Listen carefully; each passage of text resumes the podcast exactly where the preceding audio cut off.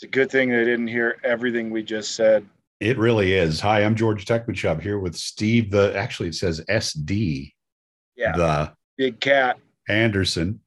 This is yet another Easton Target Archery podcast, uh, kind of an in betweener, uh, Steve, because we've just had a, a crunch of several events. We got a bunch of other stuff about to come up. But as we sit here right now, is there much going on in your world? Because I don't think there's a whole lot else going on in mine. Little break at the moment. Finally get a weekend off for, you know, this weekend and next. And then we're back to Louisville. Um, and then it's Louisville like it's is in it? full swing. Yeah. Yeah. So speaking of Louisville, um, it's not just the NFAA Indoor National that's taking place in Louisville, but it's also going to be this separate but integrated event which USA Archery is putting on, which is going to have all the finalists from the sort of male match, you know, the 30 location all rolled into one kind of deal that we saw World, uh, excuse me, USA Archery put on Yes. have been. Uh, Easton Archery Center here in Salt Lake City was the host of the uh, one of the bigger uh, turnouts. And um, is that the one you shot, or did you have a chance to shoot that particular one? I didn't shoot No. one. So Because you were in, yeah, you were in, you were in Foley at the time, right? I was in Foley and just the way the schedule worked out, I just I just didn't get to shoot one this year. So Linda shot it. Linda shot it and she's uh she took second in the senior division combined. She's in third, I believe. Right. So she's a contender for the uh, cash prize that's going to be contested in Louisville. Yep, correct. And I presume you're going to get your coach's fee. Uh it's the same as my podcast fee. So yeah. hey, I put in for you to get double your fee, and uh, and they said no problem, no problem yeah, at all. It's they're really good about uh, you know X times zero, Well, whatever we want. it works good for their budget. Yes. yeah. So yeah, there. You know, look, I know you don't want to talk about what's going on, but um, we did have a chat with uh, Tom Dielen uh, from World Archery to get the lowdown on exactly how some of the world events are affecting things. And um, I'm going to take this moment just to touch base with Tom and go through uh, exactly what's going on in world archery in the context of what's going on in Europe right now. Tom, this past week has been a difficult one because there's a lot of, I'll just say, non archery related things that definitely affect the sport going forward. And um, that is, of course, the events that have been taking place in Ukraine, um, which, by the way, uh, is the home, really, of world archery, the ancestral home, shall we say. Because it was back in 1931 when a city that was then in Poland, um, became uh, the springboard for world archery. There were something like eight countries that got together, Czechoslovakia being one of those, no longer existing as an independent country, but others were countries like the United States of America um, and uh, Poland and a number of others. And those countries formed the basis for what got archery back in the Olympic Games decades later. Um, today, the city is known as Lviv in uh, Ukraine, and it has become sort of the um, the gathering spot for people who are fleeing the situation that is unfortunately taking place. But uh, it is inextricably tied to the history of WA, and um, I just wanted to get your thoughts on on this effect with the IOC having taken the lead, um, and most world sporting federations, even Formula One, now deciding to ban archers from, uh, in our case, archers, Russia and Belarus. Um, it's not about the archers; it's about the situation, isn't it? Yeah, absolutely. And and I think I look, it's, it's been a difficult situation. First of all, I would like to say that our number one concern uh, when this all started was to make sure that the athletes from Ukraine that were at that time in the Para World Championships in Dubai, that we got them back safe to home or as close to home as possible. We are uh, now in a situation that uh, half of the team is actually in Lviv, uh, and so they made it completely home, and the other ones are taken care of by our uh, Polish Federation, the Polish NOC, and the Polish Sports Ministry, and they will go whenever it, it makes sense uh, to, to their home.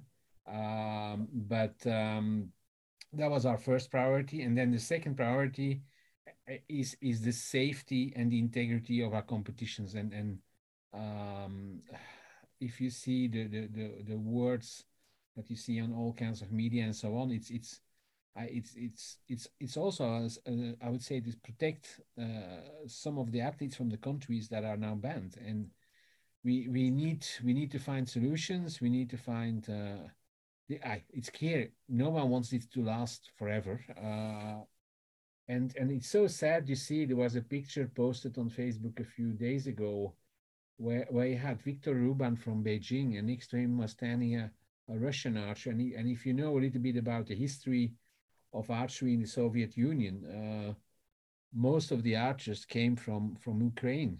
I, I would say were trained in Ukraine. Yeah, so like yeah, Vladimir Ukraine Sheev, and Kazakhstan as well. Yeah, Vladimir Sheev, uh, Zabrodsky, uh, all of them trained in the Ukraine when when the when I would say the national training center was in Ukraine for the Soviet Union. So it's it's I, I know that the it, the last few years it has become more tense, but this was really one big archery family from the entire Russian speaking area that was that was together in Ukraine. So it's it's it's terrible. It's yeah.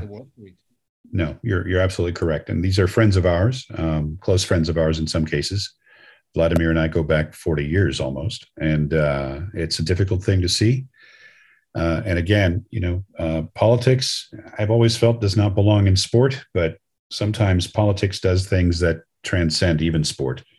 And uh, you know, obviously, this is not about the athletes or the officials being penalized. It's it is the priority to fairness and access to competition, uh, the response to what is happening. Um, you know, it it's a symbolic gesture as much as anything else, and it is unfortunate that people that we know and care about are caught up in this.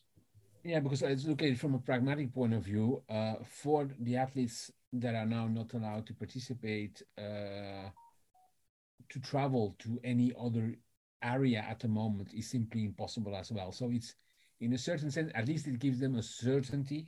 Um, it's not the certainty they want, of course, but at least there is a certainty because imagine uh, practicing doing qualifications to go to events and then being told, well, you can't go because, well, basically there's no flight going there, or you have to go through I would say around the North Pole to get from from Russia to let's say Munich. Yeah, and even then, the airspace is closed for direct flights as it is uh, right now as we speak. On the uh, positive side, I guess uh, at least there weren't any planned events that will have to be rescheduled that would have taken place um, in any of the affected areas. So, uh, at least for this upcoming season, should not be any big impact on specific events that would have been held that now would have to be rescheduled or canceled or somehow otherwise reallocated. At least that's not not a concern there.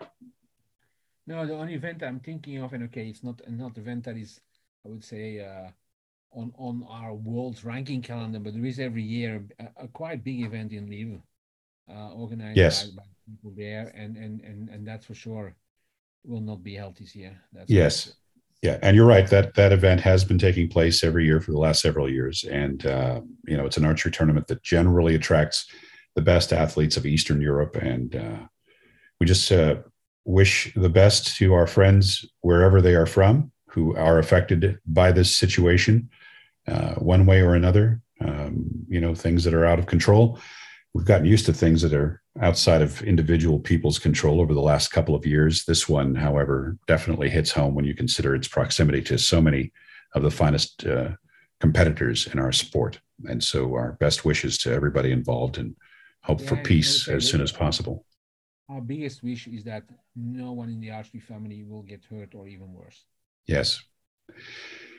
Back to uh, current events and some very positive things that have taken place in the past couple of weeks in Dubai, where we saw what I think, Tom, you might agree, is a successful debut for doubles competition tested at the World Archery Para Championships in Dubai.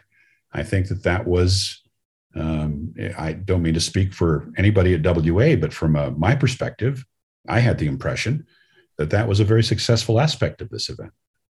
Absolutely. And I would say the reason we did it and, and, and it has shown already its value was to have more women's participation because uh, unfortunately, many, I would say, uh, uh, para teams uh, rather were sending a third man than a second woman.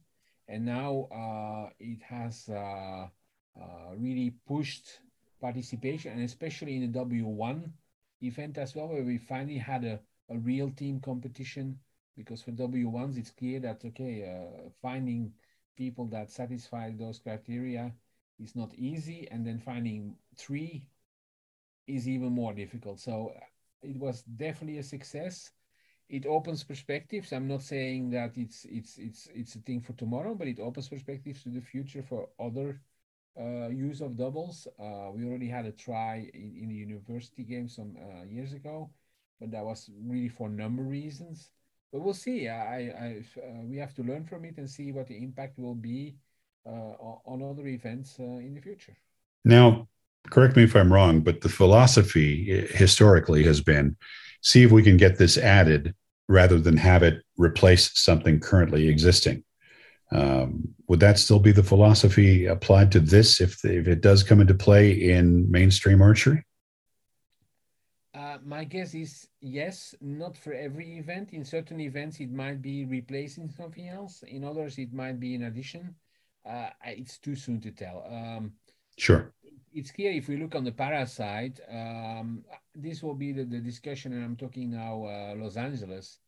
Does it make sense to to add a doubles event to to Los Angeles for the paras, or are we going to look more to things like visually impaired, uh, or short stature, or or other uh, I would say, uh, para events that might be added. So there will have to be a, a discussion uh, at the level of, of, of our Congress and, and, and, member associations to see what makes most sense uh, when we start looking at, at programs for, for uh, uh, Los Angeles for, for what concerns the para. Then for the non-para side, too soon to tell. We, we need to see really how, how things go and there might be some testing at, at World Cups, like when we did introduction of the of the the mixed team event uh, uh, many many years ago. Yeah, that was in Dover. We will see. Uh, the thing is, I uh, we're trying to to to reduce the number of days of our events. So adding more more medal events to to to the competitions is is is, is a little bit incompatible with that. So sure, we'll see. We'll see. Speaking of uh, the week in Dubai, uh, I got to say that when you look at somebody like Matt Stutzman and that story of how Matt Stutzman defeated a guy that he inspired to come into the sport, two ar- armless archers, um, in this case, Alexander Gombozapov. Um, you know, Matt and Alexander shooting against each other, made for a great story, got a lot of media attention outside the sport of archery, I, I believe. And uh, it really was a great cap for a fantastic career of Matt Stutzman. I, I think that that was an outstanding uh, outcome from Dubai this year.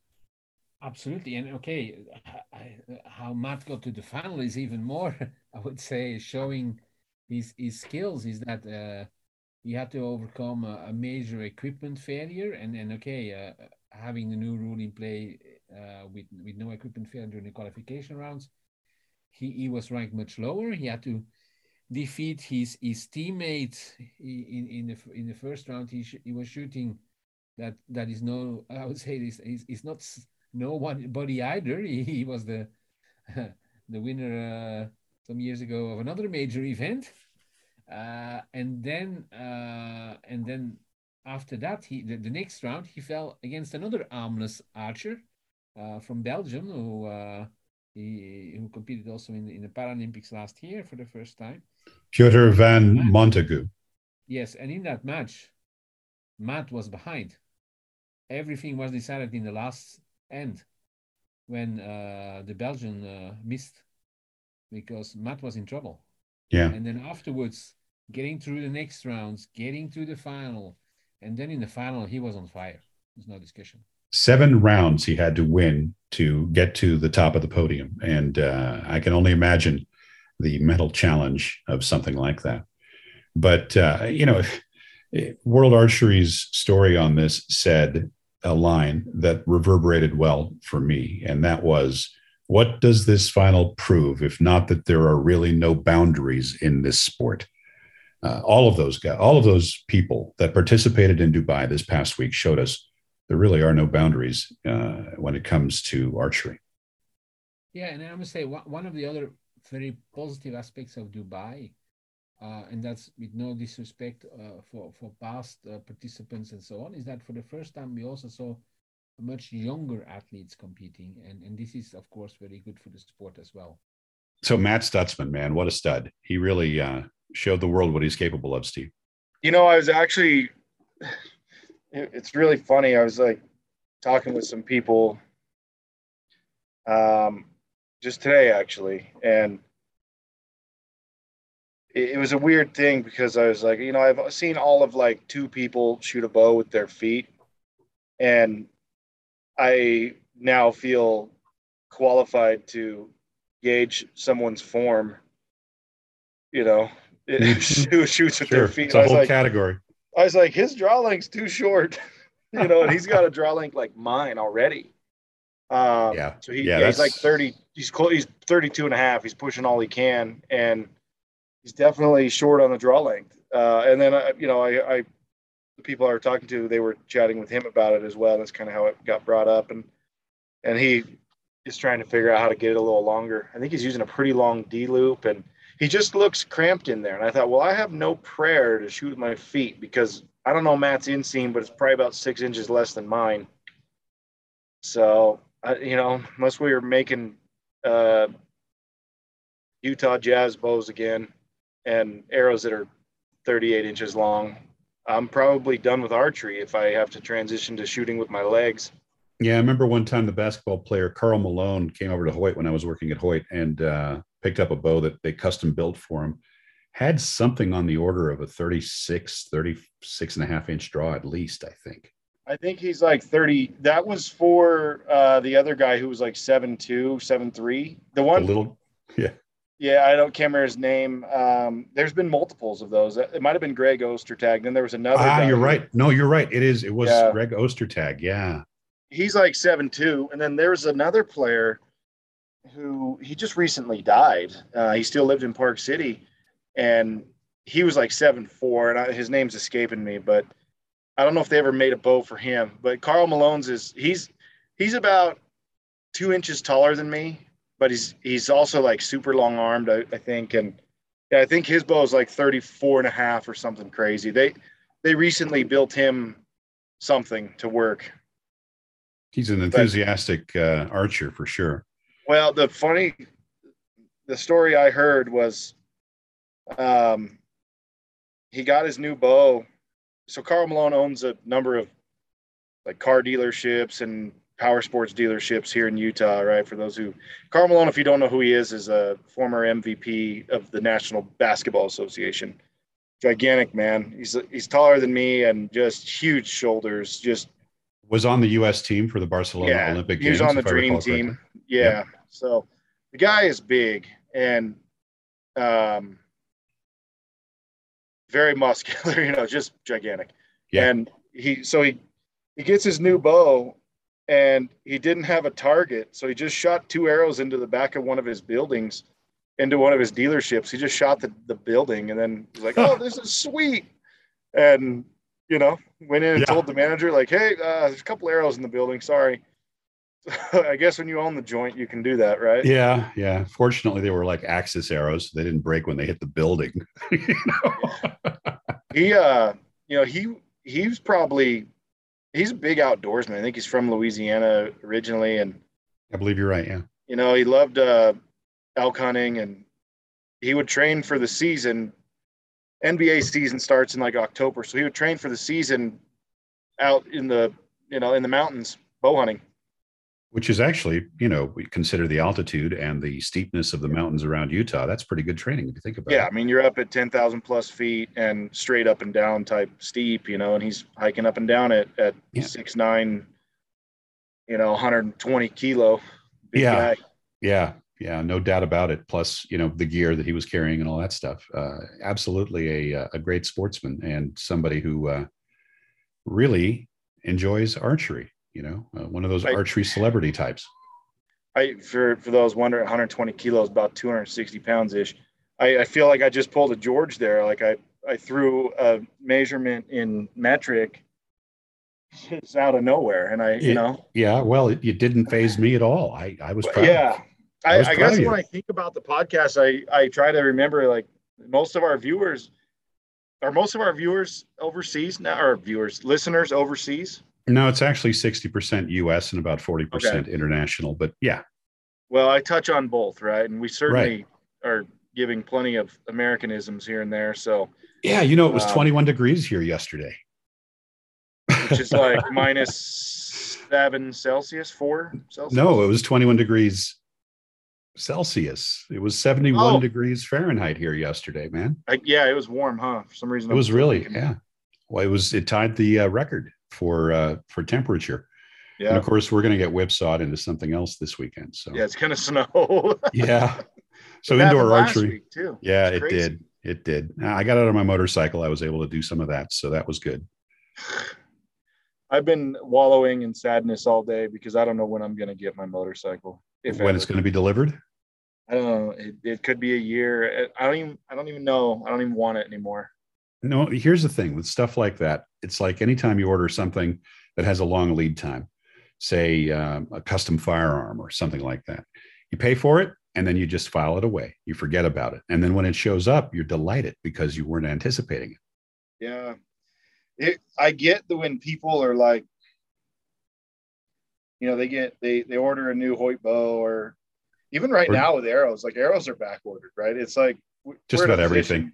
Yeah, everything is, but you know, for years and years and years, uh, my first three or four years at Easton was really interesting because coming from Hoyt, from a bow manufacturer where everything is basically made to order, um, I was always amazed at Easton. Yeah, it's in stock, right? We've got it on the shelf, and we we were out of Pro Tours here recently. You know, we've got most inventory back in, um, but you know, people were harping on me at Vegas. There's no Pro Tours in stock, and I'm like, well, you know, I don't know if you understand how the world is today, but there's not much of anything in stock right now, right?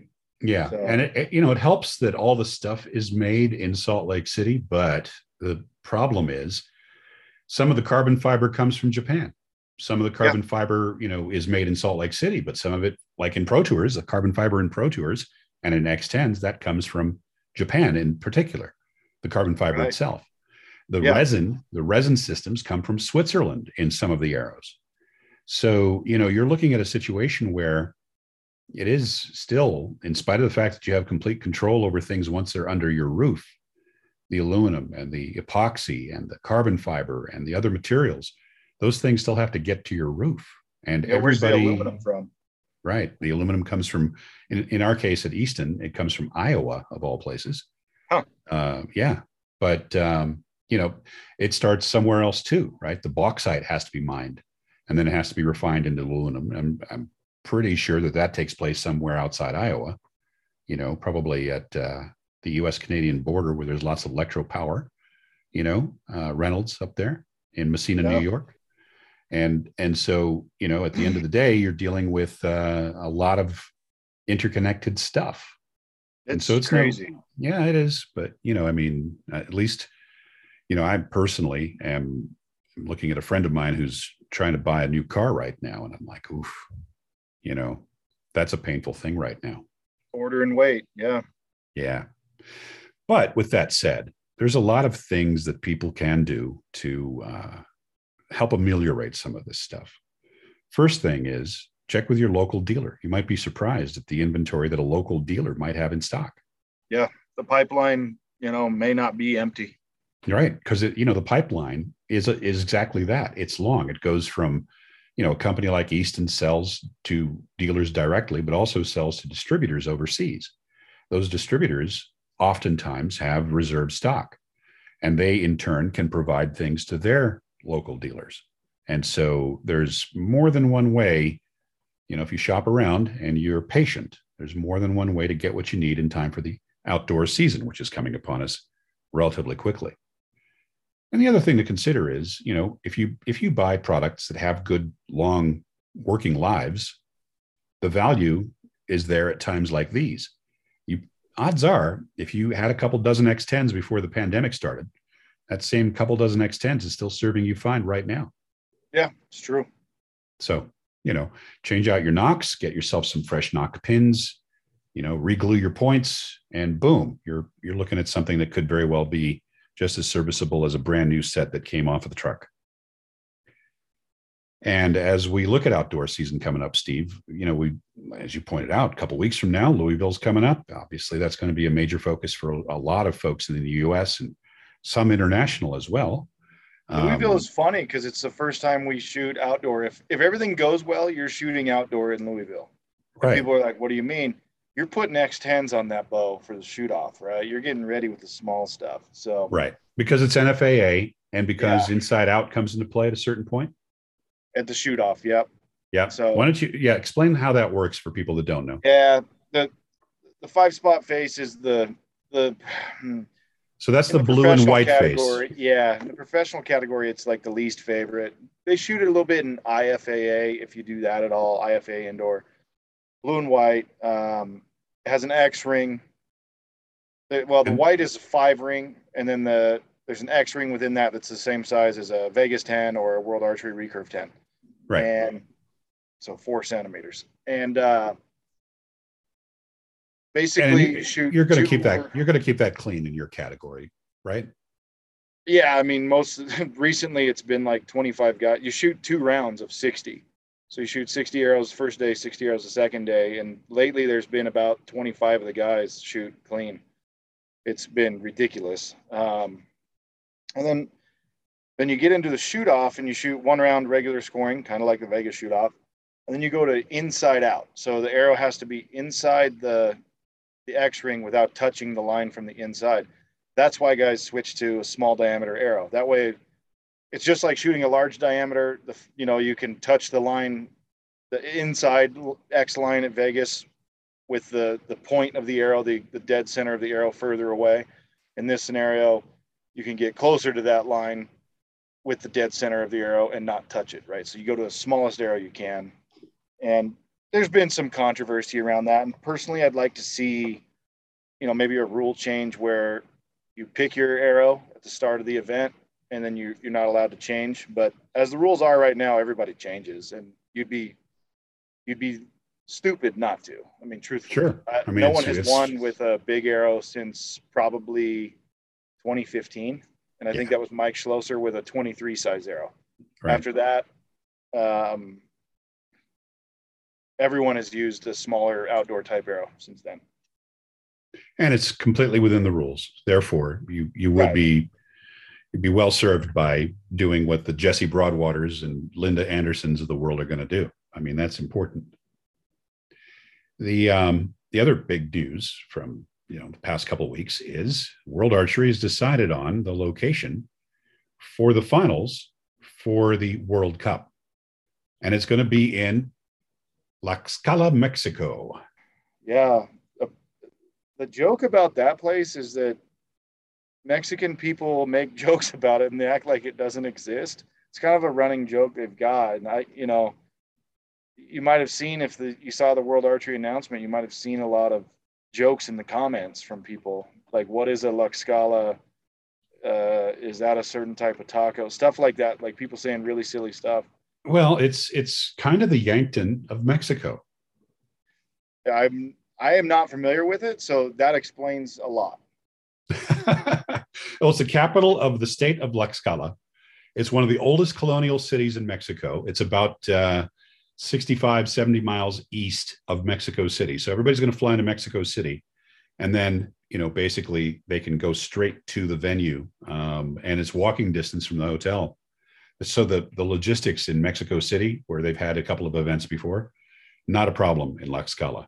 It's going to be very easy for the athletes to get around. Um, you know, so that's actually a really good thing yeah. kind of like how you know it's really convenient once you get to yankton it's real convenient to be able to get around and so if uh, Tlaxcala is you know kind of a similar thing it's a smaller city well outside of mexico city um, but you know there's going to be one heck of a enthusiastic crowd in Mexico. They they love archery down there. Yeah, it'll be a good event too. If it's the same people who have put on the previous events there, they they do a very good job. So, yeah, it would be awesome if uh, if Linda can uh, you know find a way to you know get to that level and and and make it to that final. Uh, yeah, I'm not sure how that would play out. She might, you know. No, I bet I bet they'd support her. No, I don't think so. Yeah, remember that she medaled in a Mexican team uniform in 2015 and in 2018. Yeah. Um, you know, and uh, uh, Aida Roman, the Olympic silver medalist, she won the World Cup final in 2014 back in uh, Lausanne, Switzerland. Don't know if she's going to be up and running for this particular um, season, but uh, we do know that uh, she is. A, she is on the team. Okay, and then you've got you know people like Ana Vasquez and Andrea Becerra. Uh, so Mexico's got some great shooters, uh, you know, and uh, Luis Alvarez, of course, and Alejandra Valencia. Um, they won the mixed team uh, bronze medal in Tokyo 2020. So we have some archery stars right out of Mexico, and Mexico will have those uh, home field tickets for the finals, um, meaning that they'll have athlete slots as the hosts. And so uh, that's 15 and 16 of October. So that's, you know, interesting, Steve. We got April in Antalya for the first stage, um, May in Gwangju, Korea for the second stage, Paris in June for the third stage, then straight to Medellin, Colombia for the fourth stage, and then a pretty good gap there between July and October. Yeah, I haven't. You know, I actually just opened my archery calendar, and I went through July, and then I have, you know, I have a couple things in August that I put TBD on, like U.S. Outdoor Nationals. Um, but it, lately we've been having the outdoor season run into October, which is just long. And now, yeah, you know, if we can wrap no exception this, this up by end of summer, I think everyone will be pumped. Have our yeah. have a true fall break. Remember, we've got the World Games in Birmingham, Alabama, coming up in July as well, and uh, that's going to be uh, two days of compound and uh, four days, I believe, of recurve competition taking place there. Uh, the compound will homie, be target archery. Uh, our well, our homie Hannah Brown from the UK. I think she's like the head of judges, or she's running the archery. Correct. I don't know. I don't remember yep. what she's doing. She was just there, and I, you know, I think you and I maybe we even talked about this, and maybe you made the joke like, you know, it's Birmingham, not Birmingham.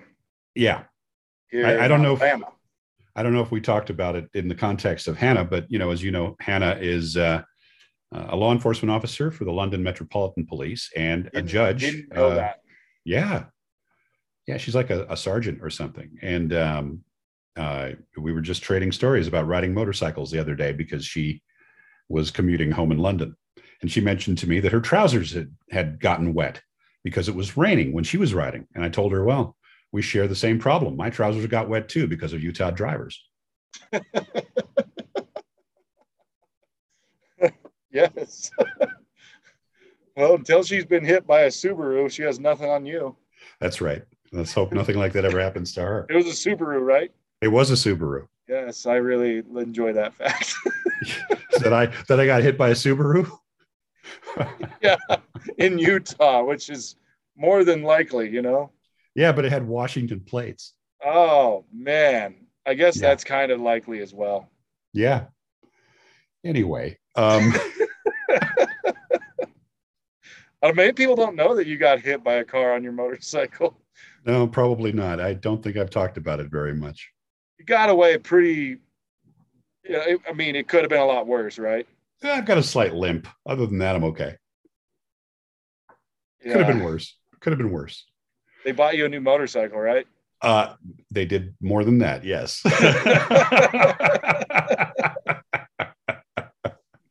All right. Back to the sport, back to archery. Uh, MotoGP, by the way, starts this weekend. Did you see that? Um, in, in back to back to archery. Hey, MotoGP. I I did know it was starting, and Formula One is this month, and sports, man, sports are happening.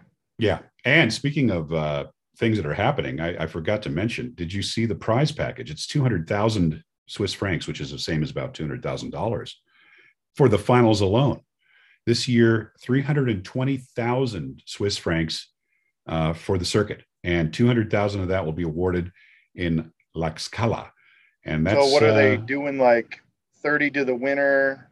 the Oh, champion will take 28, 28 to the champion, Uh huh. probably half that to second place. Um, so it adds up fast, and um, And then yeah, and then down from there. They do pay the same for men and women in in Yeah. WA events. Um, you know, it's not driven by the number of entries like the Vegas shoot is. So um, you know, they can they can afford to. Well, I don't know about afford to, but they can uh, choose to uh, pay equally. Uh, and in that situation, it makes sense. You know, a lot of a lot of folks wonder how come in the women's event in the Vegas shoot, when it used to have a men's event and a women's event, now you have an open event, right? But back in the day when it had a men's event and a women's event, how come the men's event paid more? And the answer was because basically the prize package is funded by the entry fees from the shooters, and there were five times more men shooting at the time. yeah, But with WA, um, because they allocate the money from their budget, they can choose to very appropriately pay the same for each category. And Yeah. uh, so it's a good thing. and they they do, and you know, I'll say overall they pay, um, you know, they pay really well for a final.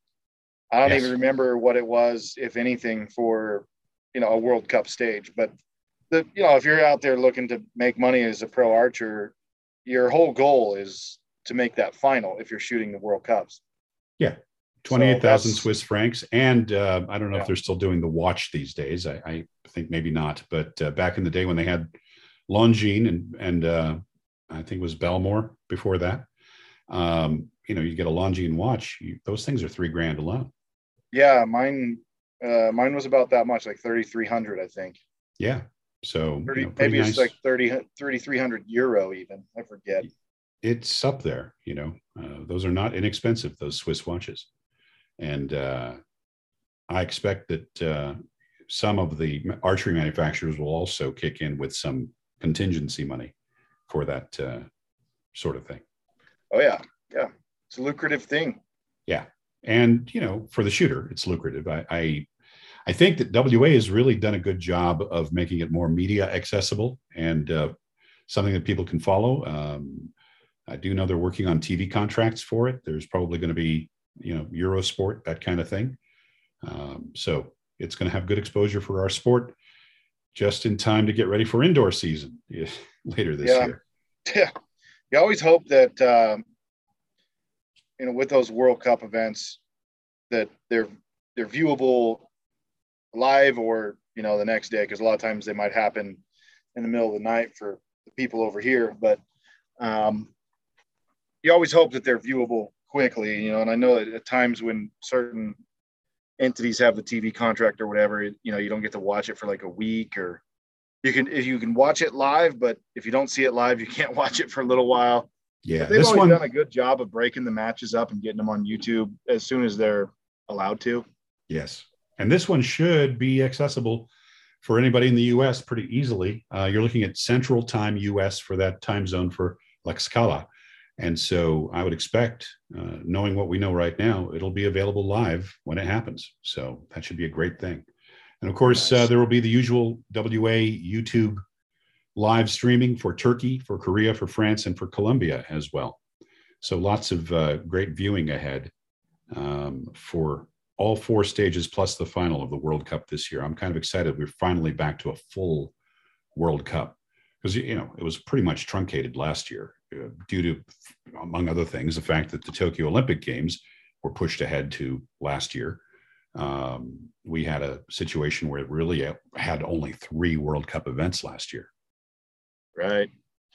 It was, uh, and that's normal in, in the Olympic year. So it just, you know, eh, as we've talked about, it's scheduling and all that has been tough to say the least. And I think we're at a stage now, you know, I say this uh, tentatively. Yeah, with But- with due caution, you know, Yeah. once bitten, twice shy. But yeah, it's starting to feel a little more normal, isn't it, Steve? I remember at Vegas 2020, Brady Ellison was talking to me and Linda, and he said something to they were talking about they were on they were going to the World Cup, right? In Shanghai.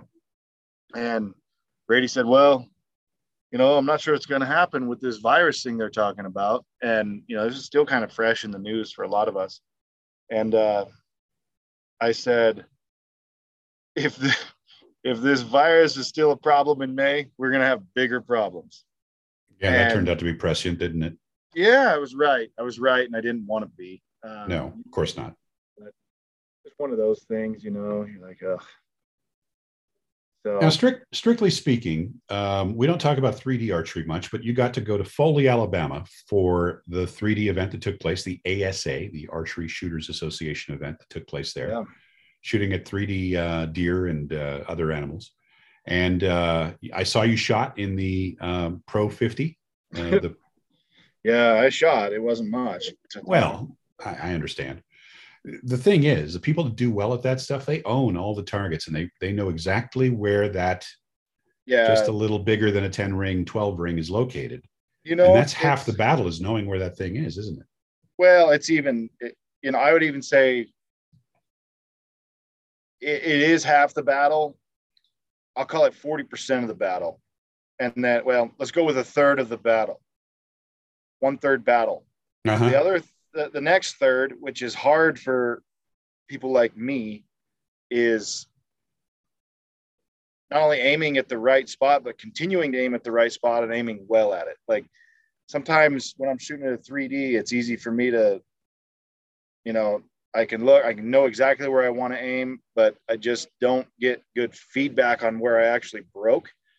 And then, especially like I was chasing sight tape the whole weekend, you know, we'd turn around from one side of the range to the other and you'd hit high or low. We had kind of a headwind, tailwind, a little bit of crosswind. It was just weird. And, and, uh, well, as we talked about before, this is pretty close to the coast of the uh, Gulf, uh. Gulf of Mexico. And as a result, you're dealing with ocean wind conditions kind of thing. Right. But here's the real hard part about ASA. You shoot one arrow, you don't always know, okay, where did I actually, where was I actually aiming when I broke that shot? It's hard to determine, yeah, that was a good shot. It hit here. All right, I'm going to make this adjustment. So like if I go to Redding and I shoot one and it hits, you know, low in the dot and I go, I broke that in the middle. Okay, I'm gonna add four or five clicks. And I do that and boom, it hits middle. All right, maybe I got a little little tape issue. I can clean that up and go the rest of the time. But I have a dot to reference. It's easier for me to understand the quality of my shot because I'm aiming at something rather than aiming at, you know, a foam animal with maybe nothing, no definition or trying to aim off an arrow like that's very hard to and in 3d you're often aiming off an arrow or triangulating something you know going okay i'm two inches to the left of this arrow and three inches down from that arrow. That's where i need to be. Um, so that that it makes it really hard to give yourself good feedback and then make an adjustment if you're not getting you know point of impact that you need. And then you're mm-hmm. shooting giant arrows right? We're shooting 25 27 size arrows yeah. 50 yards outdoor in the wind, a little wind really blows those things around. They're not yeah. that heavy. They're, they're lighter than my uh, X10s. So it's just very difficult. The third, then the third third of 3D is, you know, actually making a good shot because you're aiming at an inch and a half. I think it's one and five eighths, the 12 inch, the 12 ring or something like that. We yeah, close to that. Yeah. Last time. Yeah. And yeah, it's it you know, I think your average target for our class is probably 43 yards. You're like, okay, that's not like, you know, it's not super far, 43 yards, but you get one shot at it, right? so it's it's tough. There's constant variables because every shot is different. And, and people love it though. They the turnout for yeah. that thing is is epic. I mean, they're they're just as big as a Vegas shoot in some of those 3D events in, terms uh. Yeah they got it was about 2000 people at this one. So yeah. that's that's about as big as they typically get. So good size. So not um, as big as a vegas shoot. I'm, i no, must have been thinking of other other 3d events i've heard of in the past. Yeah but they're the biggest you know they're the biggest outdoor archery events in the world probably. Right. Uh, uh, yeah. you know of archery event shot outside. Yeah i'll bet they are. And you know uh, people seem to really like being able to drive to those things. So a lot of them are uh, concentrated in areas that aren't that hard to get to. If you're driving, say, you're willing to drive eight hours, it's within a substantial portion of the people who are enthusiastic about shooting 3D. Very few uh, people fly to them for some reason, you know?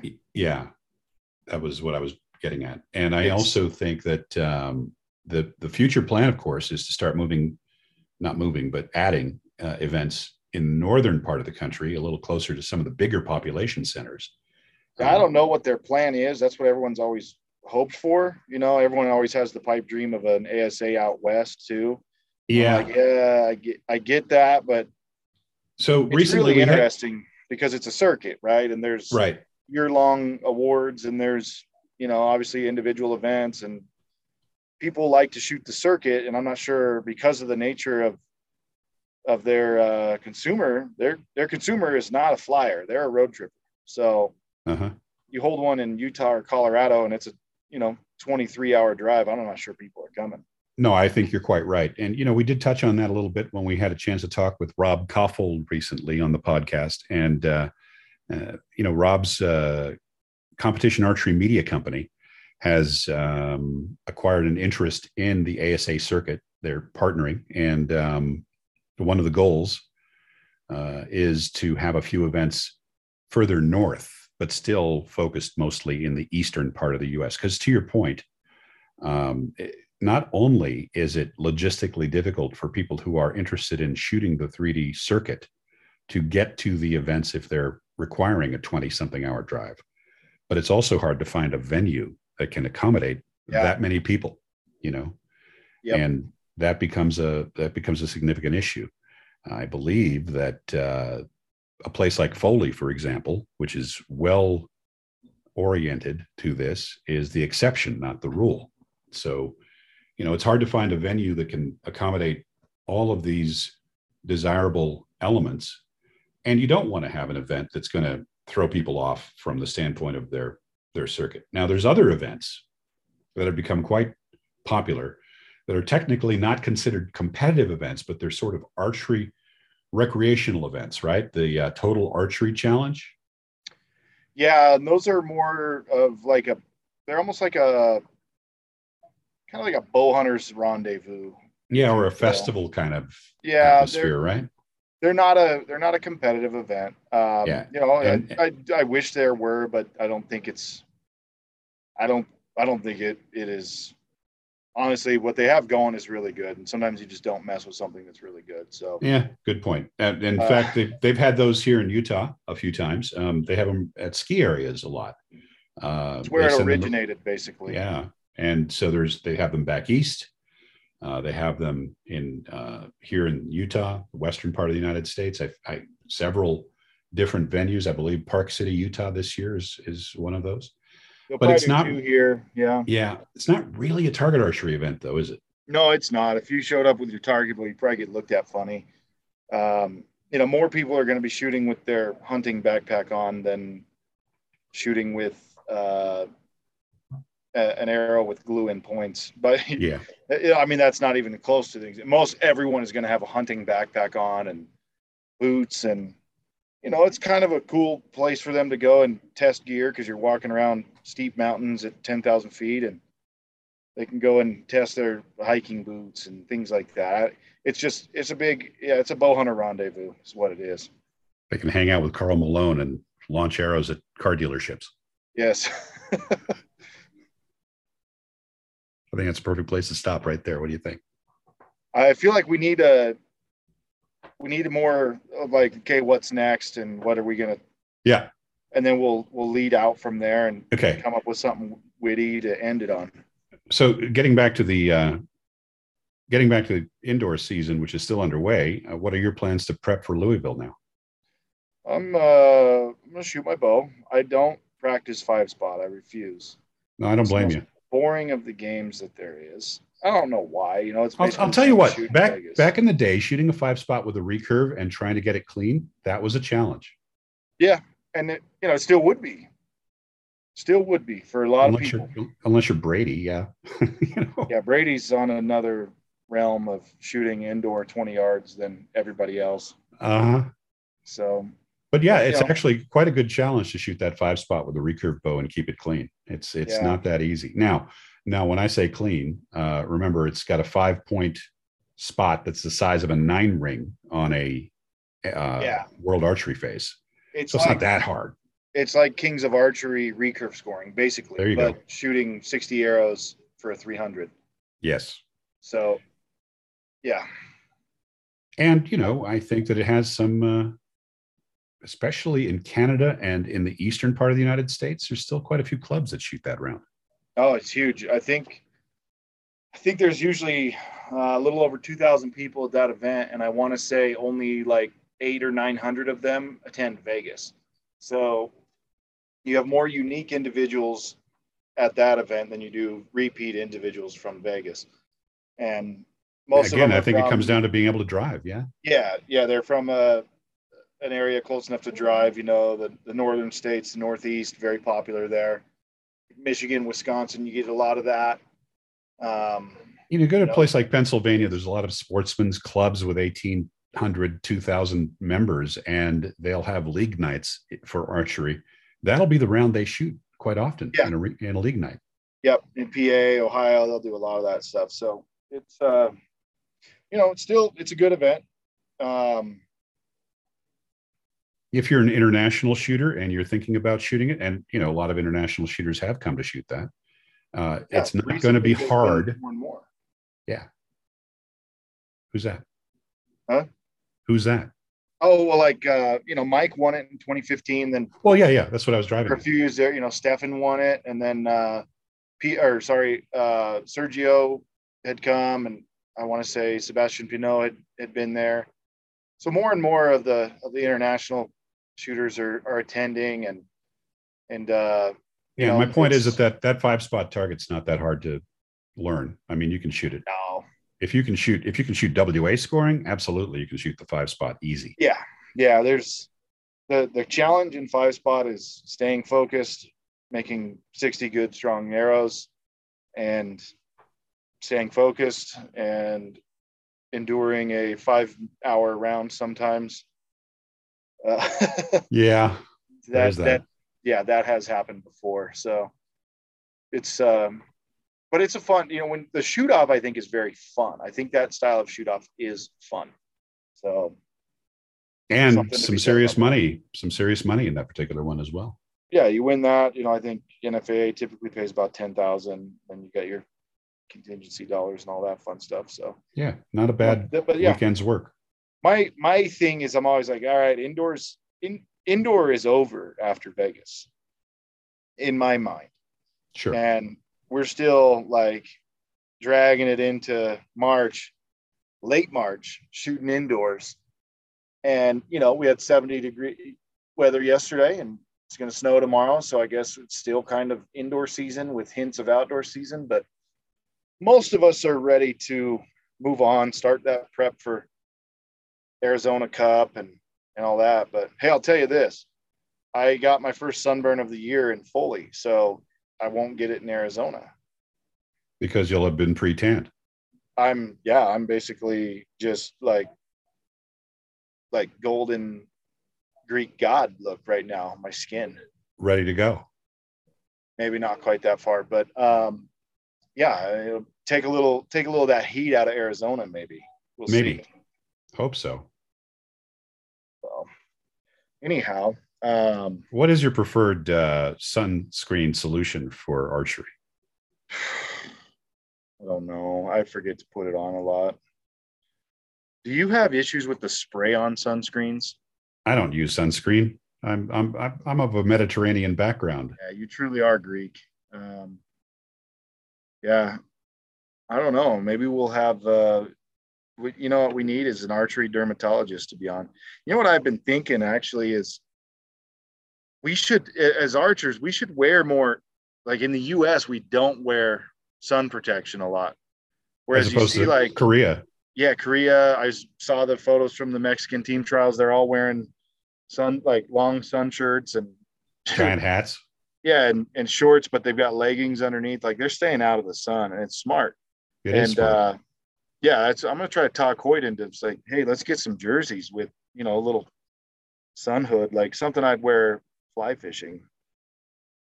you know, I have a um, Arc'teryx sun hood that's made for you know action pistol, right? It's uh, it is actually cooler to wear that thing in bright sunshine than it is to go bareheaded. And something that, like yeah. that for for archery probably would work just fine. Just Yeah, flip the hood on. off your, off your dome. Yeah. Especially when you have a dome like mine. Blind, blind everybody. Huh. Well, um, I feel like there was something else like really super important we were going to mention. I'm sure there was. Do you remember? No. Was there?